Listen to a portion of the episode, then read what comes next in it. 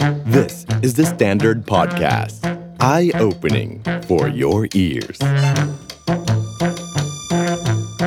8-Minute History ความเดิมในตอนที่แล้วนะครับ เราเล่ากันไปนะครับว่าจักรวรรดิออตโตมันนั้นเนี่ย ไม่สามารถที่จะมีวิวัฒนาการเท่าเทียมกันกับโลกตะวันตกได้นะครับ โลกตะวันตกในช่วงกรอบเวลานั้นที่เราไล่เรียงมาในตอนที่แล้วเนี่ยผ่านยุคที่มีวิวัฒนาการสูงมากเรเนซองส์ปฏิวัติวิทยาศาสตร์ปฏิวัติอุตสาหกรรม ในขณะที่ออตโตมันเองนะครับแค่นั่งเฉยๆ พวกเขาก็อ่อนแอลงทีละน้อยทีละน้อย ในครั้งที่แล้วครับเราค้างกันเอาไว้นะครับที่สถานการณ์พื้นที่ปาเลสไตน์นะครับซึ่งถือได้ว่าเป็นเอยาเลตของออตโตมัน ที่ปาเลสไตน์เองนะครับก็จะมีคนที่นับถือศาสนาหลากหลายไม่ว่าจะเป็นคริสต์คาทอลิกเองก็ดีโปรเตสแตนต์เองก็ดี มุสลิมเองก็ดีนะครับและปรากฏว่าชาวคริสต์นะครับไม่ว่าจะเป็นออร์โธดอกซ์คริสต์ที่เป็นคาทอลิกเอง เกิดความไม่พอใจ เพราะต้องการให้ออตโตมันนั้นปฏิบัติกับพวกตนเท่าเทียมกับชาวมุสลิม ด้วยเหตุนี้เองนะครับฝรั่งเศสเองเดินหน้าเข้าไปให้การสนับสนุนชาวคริสต์คาทอลิกในพื้นที่ ในขณะที่รัสเซียเองเดินหน้าเข้าไปให้การสนับสนุนนะครับคริสต์ที่เป็นออร์โธดอกซ์ในพื้นที่ สิ่งนี้เองครับนำไปสู่ชนวนความขัดแย้ง ที่ขยายบานปลายในเวลาต่อมาครับอย่างที่ได้บอกกันเอาไว้เนี่ยนะครับออตโตมันในยุคแรกพวกเขาเป็นมหาอำนาจ แต่หลังจากที่พวกเขาไม่สามารถสร้างวิวัฒนาการได้รวดเร็วแล้ว พวกเขาถูกลดระดับลงมา กลายเป็นประเทศที่ถือได้ว่าอ่อนแอลงไปเรื่อยๆ ถ้าหากว่าเทียบกันกับมหาอำนาจฝรั่งครับ แต่ถึงแม้ว่าออตโตมันนะครับจะถูกลดระดับเป็นจักรวรรดิที่เป็นแค่เบี้ยหมากบนกระดานหมากรุกโลกในเวลานั้น แต่ด้วยที่ตั้งของพวกเขาครับ พวกเขาอยู่ตรงกลางพอดีเลย ระหว่างจักรวรรดิทางตอนเหนือคือรัสเซีย และยุโรปตะวันตกอย่างอังกฤษและฝรั่งเศส ดังนั้นครับต่างชาติ ชาติตะวันตก และฝรั่งขาวเอง มองว่าออตโตมันนั้นทำหน้าที่เป็นเหมือนกับรัฐกันชน ทีนี้ถ้าเรามองไปช่วงกลางยุคศตวรรษที่ 19 นะครับ ยุโรปเองครับเพิ่งจบสิ้นสงครามนโปเลียน ที่มีการสรุปผลกันใน Congress of Vienna ในช่วงนั้นนะครับดุลอำนาจของสันติภาพโลกที่เรียกกันว่า Concert of Europe มองออตโตมันเป็นรัฐกันชน ที่จะต้องมีการปกป้องเอาไว้ระดับหนึ่งและยังไงก็ตามไม่สามารถที่จะสูญสลายไปได้ แต่ความพยายามนะครับของมหาอำนาจทางตอนเหนืออย่างรัสเซียครับ พวกเขาอยากจะขยายอำนาจสู่กระแสน้ำอุ่นทางตอนใต้ ก็คือจากทะเลดำนั่นเอง เหตุการณ์นี้เองนะครับทำให้รัสเซียเองเริ่มต้นเข้าไปแผ่ขยายอิทธิพล ในคาบสมุทรบอลข่าน ซึ่งถือได้ว่าเป็นส่วนหนึ่งของออตโตมันนะครับแต่ผู้ที่อาศัยอยู่ที่คาบสมุทรบอลข่านเป็นชาวสลาฟ เหมือนกันกับชาวรัสเซียนี่แหละครับซาร์นิโคลัสที่ 1 เริ่มต้นขยายอิทธิพลเข้าไป โดยให้เหตุผลแบบนี้ เพื่อความเป็นธรรม ออตโตมันจะต้องให้สิทธิแก่รัสเซีย ในการเข้าไปดูแลชาวสลาฟ ที่เป็นออร์โธดอกซ์12 ล้านคนในพื้นที่ของจักรวรรดิออตโตมัน รัสเซียต้องเข้าไปมีบทบาทในการดูแลศาสนจักรออร์โธดอกซ์บนพื้นที่ออตโตมัน ซึ่งปัจจุบันก็คือหลาย ๆ ประเทศในยุโรปตะวันออกซาร์นิโคลัสที่ 1 พระองค์ส่งเจ้าชายเมนชิคอฟเข้าไปที่ออตโตมันส่งสารเหมือนยื่นคำขาดให้กับออตโตมันที่กรุงคอนสแตนติโนเปิล เดือนกรกฎาคมของปี 1853 ครับ รัสเซียส่งกองทัพเข้ายึดครองพื้นที่บริเวณตะวันออกของแม่น้ำดานูบ ซึ่งปัจจุบันเป็นพื้นที่ของประเทศโรมาเนีย หันมาดูมหาอำนาจอื่นๆ ทางยุโรปตะวันตกกันบ้างว่ามองสถานการณ์นะครับที่รัสเซียนั้นเดินหน้าเข้าไปคุกคามออตโตมันอย่างไร รัฐบาลอังกฤษที่ลอนดอนครับโดยลอร์ดอาเบอร์ดีนมีการส่งสตรัตฟอร์ดแคนนิงทูตอังกฤษที่ออตโตมันเข้าไปดูแลสถานการณ์ครับแต่ว่าตัวเองไม่อยากเข้าไปมีส่วนร่วม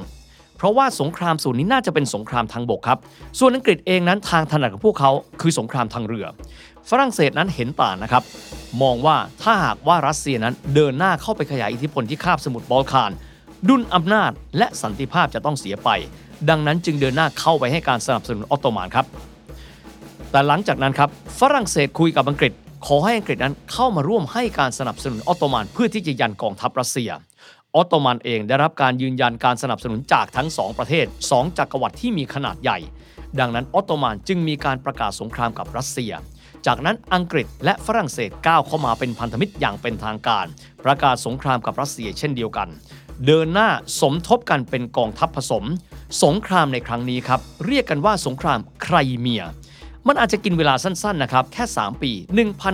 1853 ถึง 1856 แต่สงครามนี้ครับเป็นสงครามที่อาวุธในเวลานั้นมีอำนาจการทำลายล้างสูง การเคลื่อนกำลังพลจากประเทศต่างๆ ด้วยการใช้เรือกลไฟและรถไฟนั้นรวดเร็วกว่าสมัยไหนๆ ดังนั้นหลายคนจึงเรียกสงครามครั้งนี้ว่า สงครามโลกครั้งที่ศูนย์ครับดังนั้นใครก็ตามที่ได้ยินชื่อสงครามไครเมียและอาจจะงงนะครับว่า คู่สงครามเป็นใคร เบื้องต้นก่อนเลยนะครับ สงครามไครเมียก็คือสงครามระหว่างสองฝ่ายจักรวรรดิรัสเซียฝ่ายหนึ่ง อีกฝ่ายหนึ่งมีออตโตมันอังกฤษและฝรั่งเศสครับ ที่มันมีชื่อว่าสงครามไครเมียมันเป็นแบบนี้ครับ เพราะว่าอังกฤษกับฝรั่งเศสนั้น เคลื่อนทัพลงมาจากยุโรปตะวันตกทางตอนเหนือ เข้าสู่ทะเลเมดิเตอร์เรเนียน จากนั้นครับเข้าไปยังช่องแคบดาร์ดาเนลส์สู่ช่องแคบบอสฟอรัส ขึ้นเหนือเข้าไปสู่ทะเลดำถามว่าทำไมต้องเป็นทะเลดำ เพราะว่าฐานที่มั่นของกองทัพเรือรัสเซียนั้น อยู่ที่เมืองเซวัสโตโปล อยู่ที่คาบสมุทรไครเมียนั่นเองนะครับ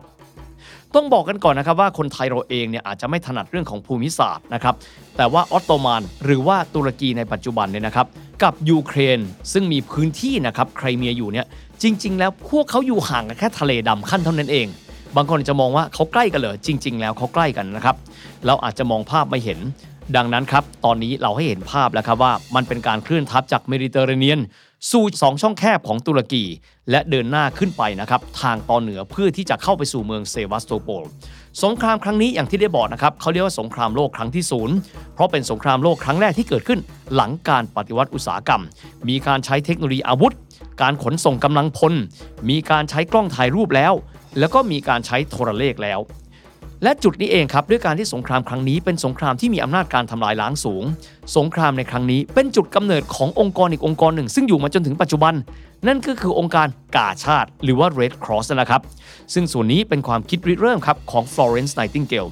นักปฏิรูปสังคมหญิงชาวอังกฤษ ที่เธอครับเข้าไปปฏิบัติหน้าที่ที่คอนสแตนติโนเปิลและเธอได้เห็นความเหี้ยมโหดของสงครามในครั้งนี้ และนอกเหนือไปจากนี้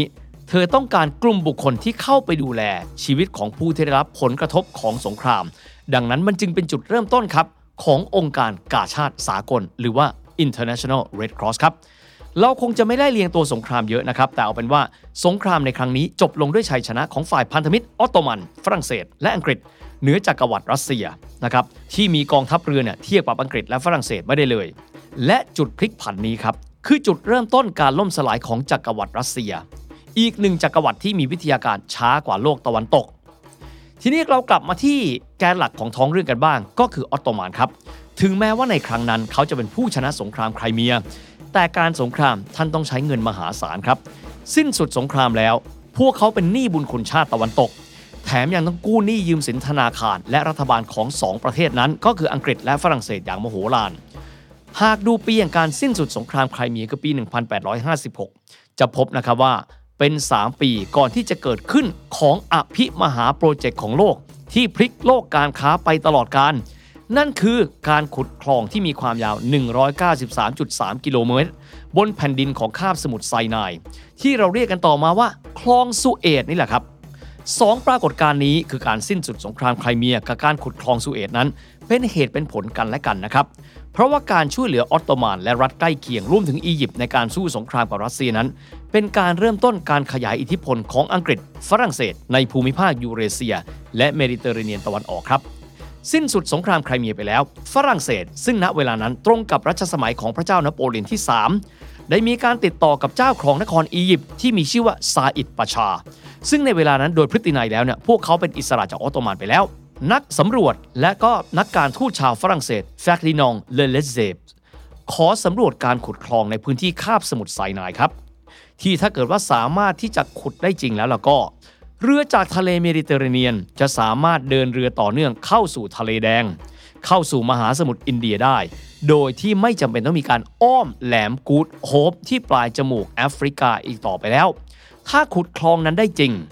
มีความหมายว่าเส้นทางการค้าโลกจะประหยัดเวลาการเดินทางจากยุโรปถึงมหาสมุทรอินเดียได้ 8,900 กิโลเมตร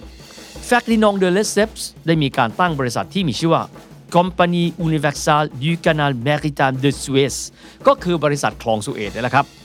ด้วยอิทธิพลของฝรั่งเศสเหนือพื้นที่ดังกล่าว หลังสงครามไครเมีย ในที่สุดแล้วครับทำให้อียิปต์และออตโตมันไม่มีการต่อต้านโครงการในการขุดคลองดังกล่าว งานก่อสร้างของคลองสุเอตในครั้งนั้น เริ่มต้นในปี 1859 ครับ ใช้เวลา 10 ปีในการขุด และเปิดใช้งานในวันที่ 17 พฤศจิกายน 1869 ครับ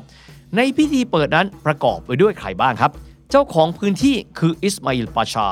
เจ้าครองนครแห่งอียิปต์และสุดาน จากวงศ์มูฮัมหมัดอาลี ต่อมาครับคือจักรพรรดินียูเจเนีย ซึ่งเป็นชายาของจักรพรรดินโปเลียนที่ 3 อีกหนึ่งท่านคือจักรพรรดิฟรานซ์โยเซฟแห่งออสเตรียฮังการี โดยทั้ง 3 ท่านนั้นทำพิธีเปิดที่เรือ L'Aigle ที่แปลว่าอินทรี การสร้างในครั้งนั้นครับต้องระดมทุน การขายหุ้นในเวลานั้นไม่ค่อยดีสักเท่าไหร่ครับ เพราะว่าอังกฤษเยอรมันและรัสเซียไม่ยอมซื้อหุ้นกู้ของบริษัทฝรั่งเศส แต่ฝรั่งเศสครับสามารถระดมทุนในการขุดคลองตรงนั้นได้ ด้วยการอาศัยมือไฟแนนซ์ชื่อก้องโลก นั่นก็คือตระกูลรอดชัยโดยเจมส์เดอะรอดชัยเป็นผู้จัดสรรหาเงินทุนสำหรับโครงการนี้เป็นผลสำเร็จ และเป็นอีกหนึ่งผู้ถือหุ้นใหญ่ของบริษัทคลองสุเอซนี้ อังกฤษเองไม่พอใจเป็นอย่างยิ่งครับ เพราะในฐานะที่เป็นเจ้าแห่งเส้นทางทางการค้า มหาสมุทรแอตแลนติก และมหาสมุทรอินเดีย พวกเขาต้องสูญเสียอิทธิพลให้กับเส้นทางการค้าใหม่ เมดิเตอร์เรเนียน คลองสุเอซทะเลแดงของฝรั่งเศสไปแล้ว บุคคลที่เดือดดาลที่สุดเลยในเวลานั้นคือรัฐมนตรีต่างประเทศ ที่เป็นเสาหลักนโยบายต่างประเทศของอังกฤษตลอดมาครับ นั่นก็คือลอร์ดพาล์เมอร์สตันแต่ต้องยอมรับว่าในเกมนี้อังกฤษพ่ายแพ้ให้กับฝรั่งเศสครับอย่างไรก็ตามครับถ้าหากว่าใครไปดูประวัติศาสตร์ของคลองสุเอตแล้วก็ตามไปถึงวิกฤตการณ์คลองสุเอตในปี 1956 นะครับ จะพบว่าอังกฤษกลายมาเป็นส่วนหนึ่ง ของบริษัทคลองสุเอตแห่งนั้นไปด้วย หลายท่านจะถามว่าแล้วคลองสุเอซอังกฤษเข้าไปมีเอี่ยวได้อย่างไรนะครับ อังกฤษเองใช้วิธีแบบนี้ครับ รู้ว่าอิสมาอิลปาชา เจ้าครองนครแห่งอียิปต์นั้น ไม่มีเงินครับ ดังนั้นอังกฤษเลยได้มีการเสนอเงินให้กับอิสมาอิลปาชา เพื่อที่จะซื้อหุ้น 44%จากอิสมาอิลปาชา มาเป็นของอังกฤษ ดังนั้นอังกฤษจึงเข้าไปมีส่วนร่วมในการบริหารคลองสุเอซในเวลานั้น ถึงแม้ว่าจะมีสัดส่วนน้อยกว่าฝรั่งเศสก็ตามแต่เรากลับมาที่ออตโตมันกันอีกครับ พวกเขาอ่อนแอลงไป และคิดที่จะหาพันธมิตรเพื่อที่จะถ่วงสมดุลกับอังกฤษและฝรั่งเศส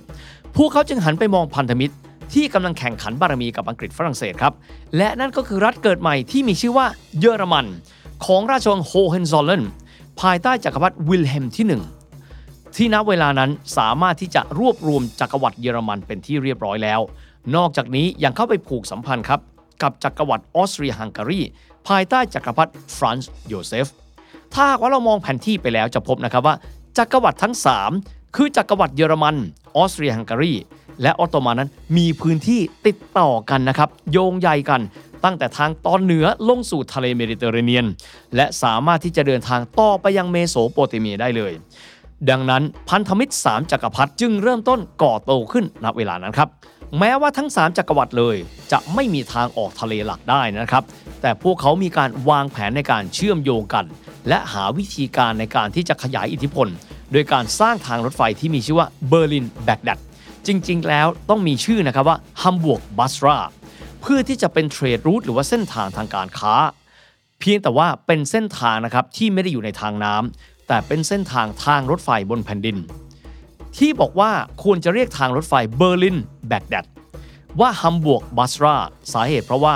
พวกเขาต้องการที่จะเชื่อมท่าเรือที่ใหญ่ที่สุดทางตอนเหนือของยุโรป นั่นก็คือฮัมบวร์กครับ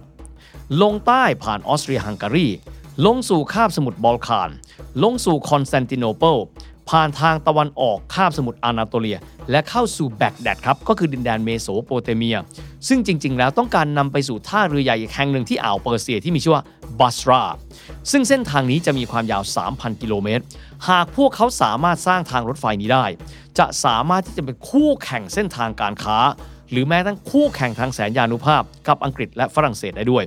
สำหรับเจ้าของโครงการนี้ เจ้าของทุนก็คือ Deutsche Bank และก็บริษัทลงทุนที่มีชื่อว่า Philipp Holzmann ครับ กลับมาดูการเมืองภายในออตโตมันกันบ้างครับ เหมือนกับหลาย ๆ ประเทศเลย ออตโตมันครับ พวกเขาเริ่มต้นตระหนักแล้วว่า หากนั่งเฉย ๆ ไม่เรียนรู้วิทยาการของโลกตะวันตกแล้ว พวกเขาคงไม่สามารถที่จะรักษาจักรวรรดิออตโตมันเอาไว้ได้ จึงได้มีการส่งข้าราชการทั้งทหารและพลเรือนนั้น เดินทางไปศึกษาอย่างโลกตะวันตก บุคคลหัวสมัยใหม่เหล่านั้นครับ หันกลับมามองแผ่นดินเกิดของตัวเอง แล้วบอกว่ามันช่างเชยเหลือเกิน ล้าสมัยเอามากๆ จนในที่สุดครับในปี 1908 ข้าราชการทหารสายปฏิรูปนำโดยผู้สูงศักดิ์หรือปาชาทั้ง 3 คน อันได้แก่เมห์เมตทาลัตปาชา อิสมาอิลเอนเวอร์ปาชา และอาเหม็ดเจมาลปาชา ได้ร่วมกันในการรัฐประหารยึดอำนาจจากสุลต่านอับดุลฮามิดที่ 2 เปลี่ยนแปลงการปกครองจากระบอบสุลต่านราชาธิปไตย มาเป็นระบอบสุลต่านภายใต้รัฐธรรมนูญ ที่พวกเราคุ้นชื่อกันในนามของการปฏิวัติอย่างเติร์กในแง่การเมืองระหว่างประเทศครับ ณ เวลานั้นปาชาทั้ง 3 ยังคงผูกมิตรอย่างใกล้ชิดนะครับกับเยอรมัน ซึ่งถือได้ว่าเป็นพันธมิตรที่มีความทะเยอทะยานในการยกระดับประเทศตัวเอง เยอรมันเองณเวลานั้นมีวิทยาการสูง มีความทันสมัยสูง อย่างไรก็ตามครับ พวกเขาผูกมิตรกัน แต่เวลาของการผูกมิตรนั้นมันสั้นเกินกว่าที่ออตโตมันจะสามารถที่จะสร้างกองทัพสมัยใหม่ของพวกเขาขึ้นมา และระหว่างที่พวกเขาเป็นพันธมิตรกัน พันธมิตรอย่างเยอรมันของเขา เริ่มต้นในการเตรียมการประกาศสงครามกับอังกฤษ ฝรั่งเศส และรัสเซีย ด้วยสาเหตุนี้เองในฐานะที่ออตโตมันเป็นหนึ่งใน 3 แกนหลักนะครับของสหพันธ์สามจักรพรรดิหรือว่าไทรไคเซอร์บุนพวกเขาเลยจำเป็นครับ ต้องถูกลากเข้าไป เป็นพันธมิตรกับเยอรมัน และออสเตรียฮังการีในการทำสงครามโลกครั้งที่หนึ่งด้วย และในครั้งนั้นคือจุดผกผันที่ทำให้ออตโตมัน ซึ่งยืนยงมาเกือบ 600 ปีนั้น ต้องล่มสลายไป The Standard Podcast. Eye opening for your ears.